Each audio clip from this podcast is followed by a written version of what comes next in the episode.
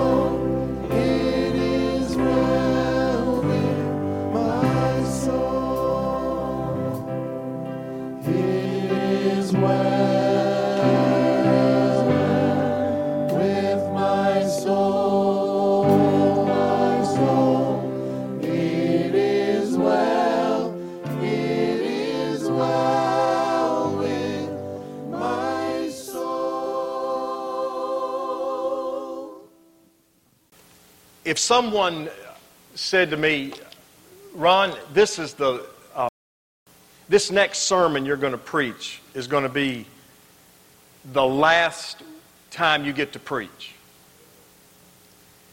Um, it would really challenge me in one respect. In another respect, I think I would go quickly to what I'm going to preach on today. Because there's all kinds of messages that we can glean from the Bible. There's messages that have to do with personal growth. There are messages that have to do with ministry methodologies. We can find in the Scripture a word about most anything uh, how to handle our finances, uh, how important love is in all of our relationships, that if we love God first and we love others um, and prefer them above ourselves, that life takes on a whole new dimension. There's just all kinds of topics that could be addressed prayer, uh, being filled with the Holy Spirit, baptism, communion. I mean, just think of the wealth of resources that are found in God's Word. You could never finish preaching uh, in a lifetime when it comes to bringing a word from, from the Bible, from its pages. But if someone said, This is it, there is no question in my mind what I would preach on, and it's what I'm going to preach on today. And that is Jesus crucified. That he went to the cross for you and I that we might be able to experience eternal life, that we might have an opportunity to spend forever in the heaven that He's prepared for those who love Him and who long for His appearing. And as I was thinking about this message, I, I was thinking about the Apostle Paul, and I want to take you right now to 1 Corinthians, the second chapter. Uh, Paul is writing a letter back to the Corinthian church. He went there on one of his missionary journeys. He preached Jesus, um, and a church was gathered. People came to the Lord because of the gospel being proclaimed. And the Bible says that God adds daily to the church those who are believing on the Lord Jesus, who are being saved.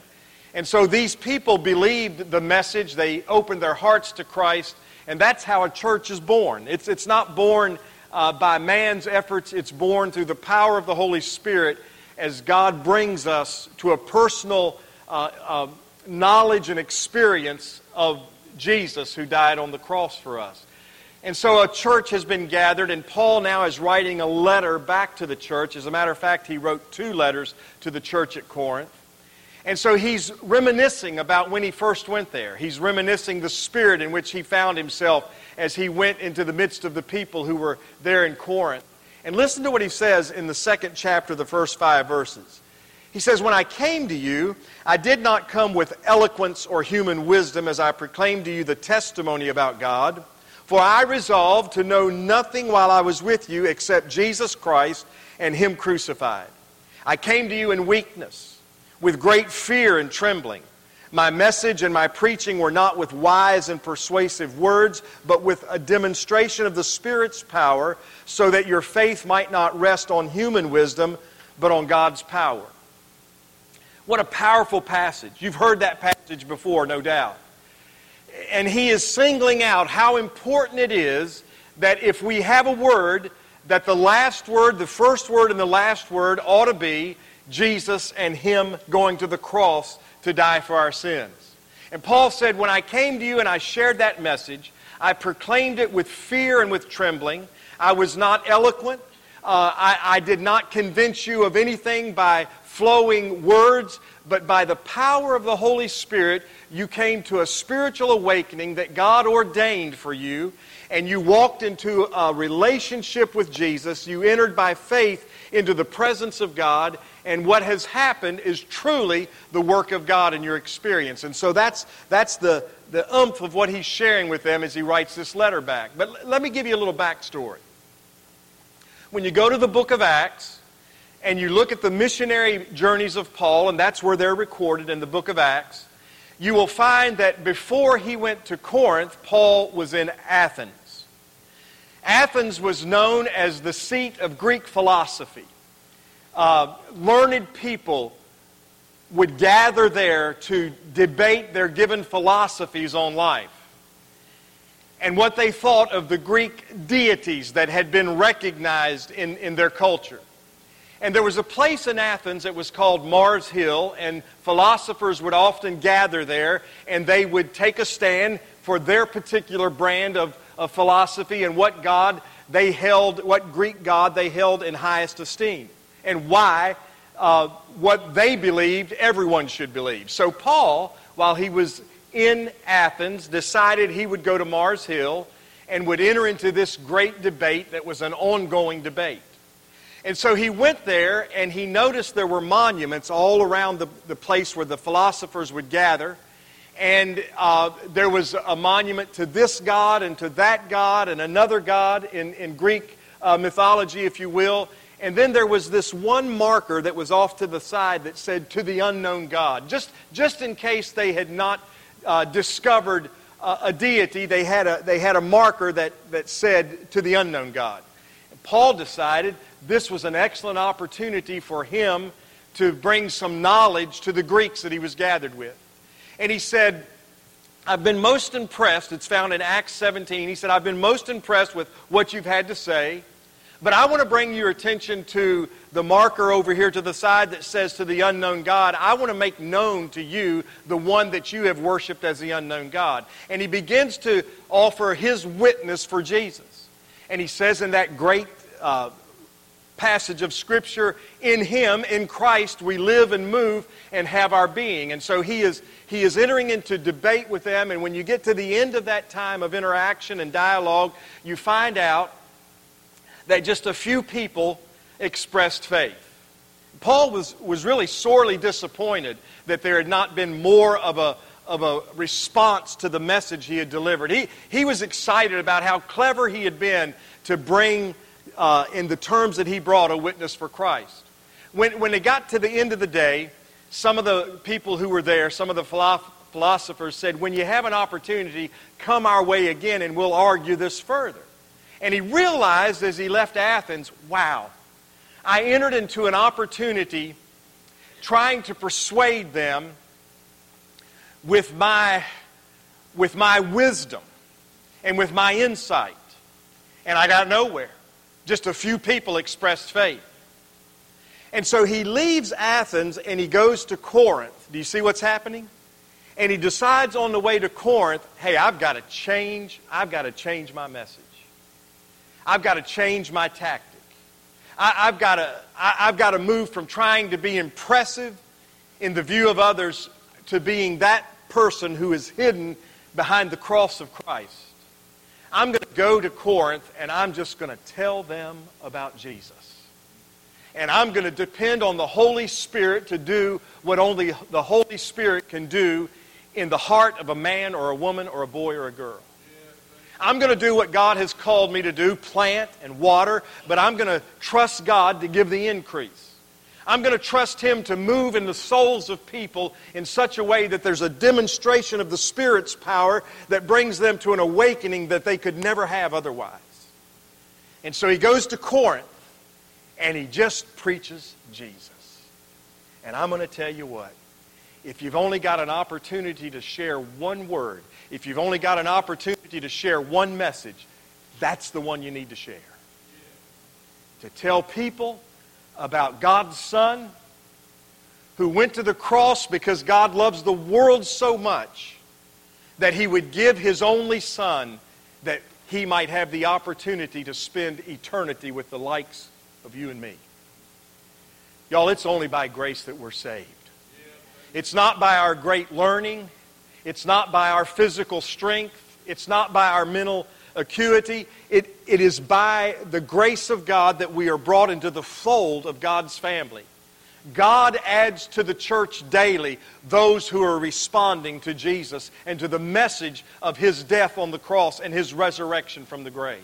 As Tony mentioned, this coming Wednesday is Ash Wednesday, the beginning of the Lenten season. We begin our march toward the cross and toward the empty tomb. And we remember that, it, that when Jesus came to this earth, he came to give his life as a ransom for us that you and I might have an eternal destiny that goes beyond anything that philosophy could ever offer mankind. So when Paul went from Athens to Corinth, he decided to move from persuasion to proclamation. You will never argue anyone into faith, but you'll love people into faith. When you have a, a burden for the souls of people, you find yourself trying to position yourself in such a way that not, not to convince them how smart you are, to, but to convince them how changed you are since you opened your heart to Jesus. Love is the opportunity for us to bring people into the message of the gospel in such a way that they will see Jesus for themselves. Persuasive, yes, but more than that, speaking the name of Jesus. Not talking religion, not talking ministry methods, but simply naming the name of Jesus as the one who went to the cross to shed his blood for our salvation. Paul moved not only from being persuasive in his words to simply offering a proclamation of Christ, but he moved from philosophy as, as the method to the power of the Holy Spirit. Y'all, there is no there is no one who is exempt from the power of the Holy Spirit. People can turn off our argument, but they cannot hide the fact that there is a power that is invading their life space, that is making something known to them that they never realized before. And everybody here who's walking with Jesus can take you to that moment when God reached in and convicted you of sin and brought you to an awakening, and all you can say is, I, I don't remember exactly everything that was going on, but I remember that moment. I remember the change as the Holy Spirit, by His power, reached into my life. Paul decided that for people to believe, it had to be more than his persuasive argument. It had to be more than his eloquence and speech. He realized that if people are going to get saved, they have got to see Jesus for themselves. You know, that's the prayer we need to pray for this world, that they would see Jesus for themselves. There's a great revival taking place at Asbury. Have you seen that?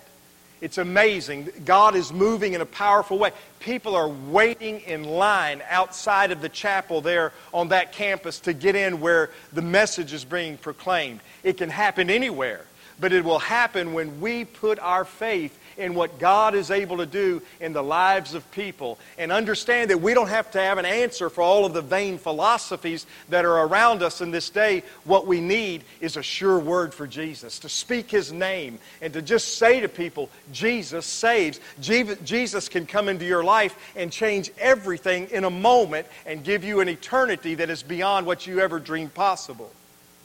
Paul decided it was time to move his emphasis from the mind to the soul.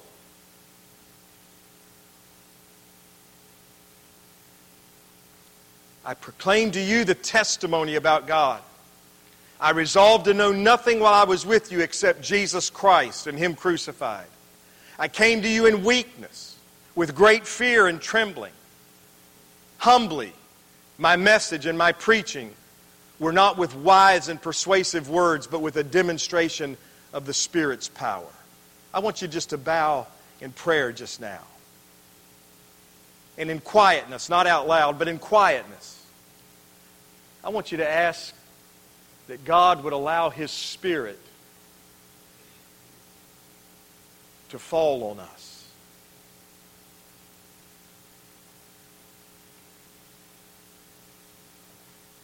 That God would touch that hardened heart today. That God would awaken that sleeping psyche today. That God would make His presence known in a sure way in our lives, in the lives of those people that we will encounter this week.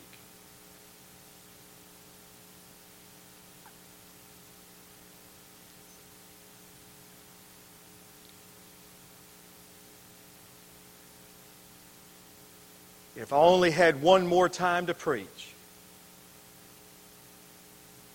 I would take people to Calvary. You can look up.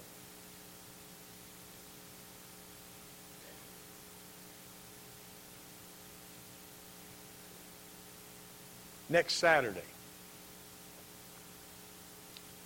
excuse me, a week from next Saturday, Saturday, the end of our tour in Israel. we will wind our way upward in the Church of the Holy Sepulchre. And for just a moment, we will kneel down.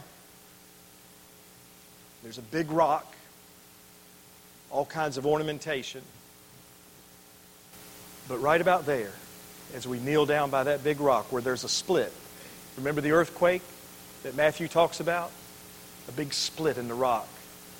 And we'll kneel down and we'll be able to touch a place where they've put a, a marker. And we'll be able to say, Lord, thank you for going to the cross for me. It's been one of the high, highlights of my life. Two times I've knelt there. Lord willing, I'll kneel there one more time and say, Lord, thank you for going to the cross for me. You say, is it the rock? No. Is it all the ornamentation and the and the the Catholic basilica that's been built over the spot? No. But I'm going to tell you, there's something about that spot that when you kneel down and thank Him for going to the cross in your behalf, I, it just goes all through you. This is more than myth. This really happened. Jesus laid down on an old rugged cross. They nailed him on that cross. They raised him to the sky. And he says, Whoever, if I be lifted up, I will draw all men unto myself. Whoever looks upon that cross and receives the offering that was made on that cross, that person will be saved. The Bible says the person who has Jesus has life. The person who does not have Jesus does not have life. Preacher, it's the last time you get to preach.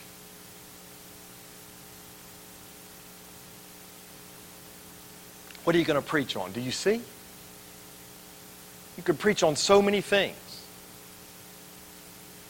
But all of eternity for you rest in what you do with Christ.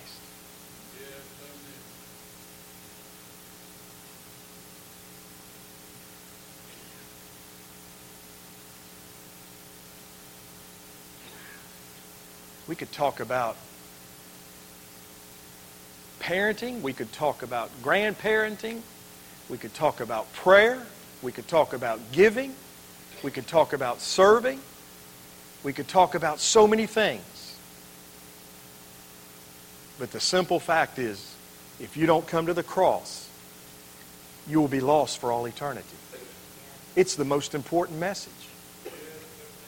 You're on this planet for a little while. Eternity, never ending.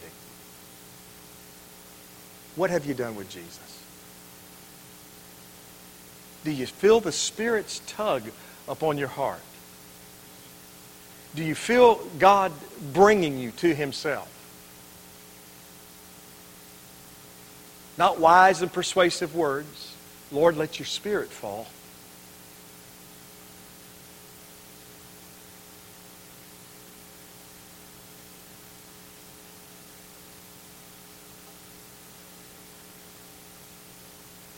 Now, if you said you can only talk about two things, I'd talk about Jesus, and then I'd talk about my grandkids. You like that, Emma?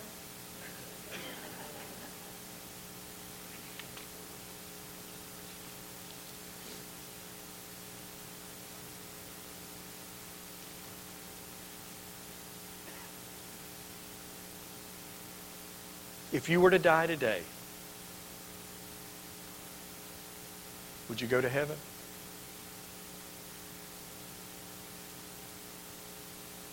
What have you done with Jesus? Father, this morning,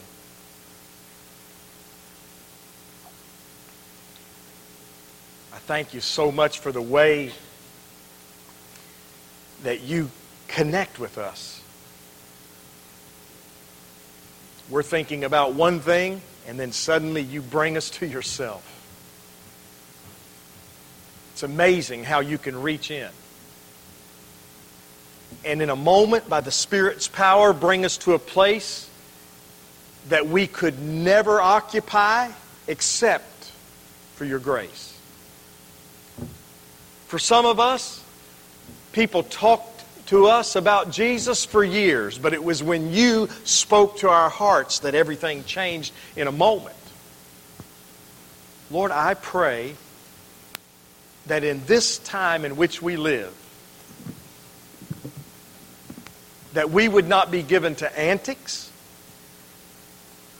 or calculated systems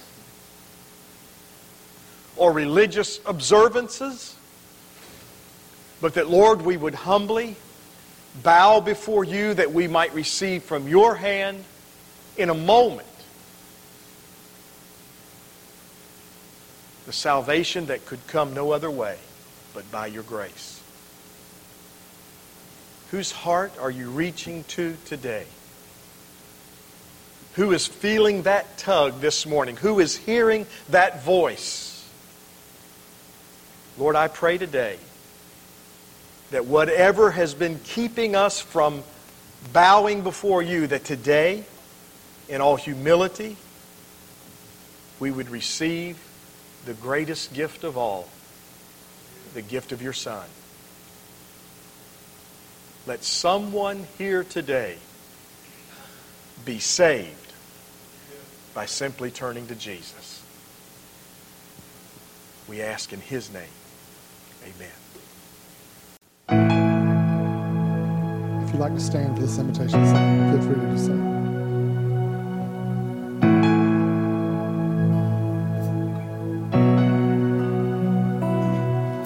Give me eyes to see. More